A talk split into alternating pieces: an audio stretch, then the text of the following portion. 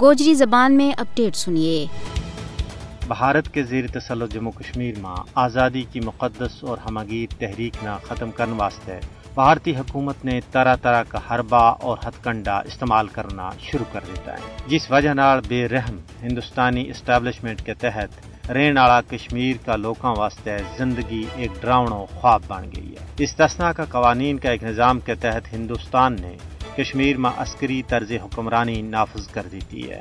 بھارت اپنی خوفناک تحقیقاتی ایجنسیاں، N I A, S I A, E D نہ کشمیریاں نہ دبان واسطے ہتھیار کا طور پر استعمال کر رہے ہوئے ہے عملاً کشمیریاں کی زندگی صفاق بھارتی فوج کا رحم و کرم پر ہے۔ آر بکھی ظلم و جبر کو راج ہے۔ بھارت نے کشمیریاں تو جین کو حق بھی کھس لی ہوا ہے۔ آر پاسے لو کی چھنڈک اور بارود کا دھواں نے ماحول نہ گیندڑو کر دیتا ہے۔ مودی حکومت کشمیر میں ہار اس اختلافی آواز نے دبانو چاوے جیڑی اس کی بربریت کو پردو چاک کر رہی ہے۔ دفعہ تر سو ستر کی منسوخی تو بعد کشمیر میں انسانی حقوق کی خلاف ورزی خطرناک حد توڑی بد گئی ہے۔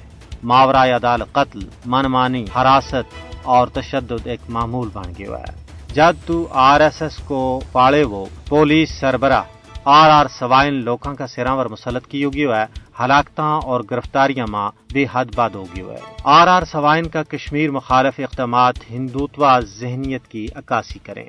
لیکن تجزیہ نگاراں کو کھڑو ہے کہ مودی حکومت کا جابرانہ ہتھ کنڈا کشمیریاں کا جذبہ مزاحمت نہ ختم کرنا ناکام ہو رہا ہے کشمیری عوام بھارت کے سامنے کسی صورت بھی نہیں جھک سے وہ اپنا وطن کی آزادی توڑی، جد و جہد آزادی جاری رکھنے واسطے پورا عزم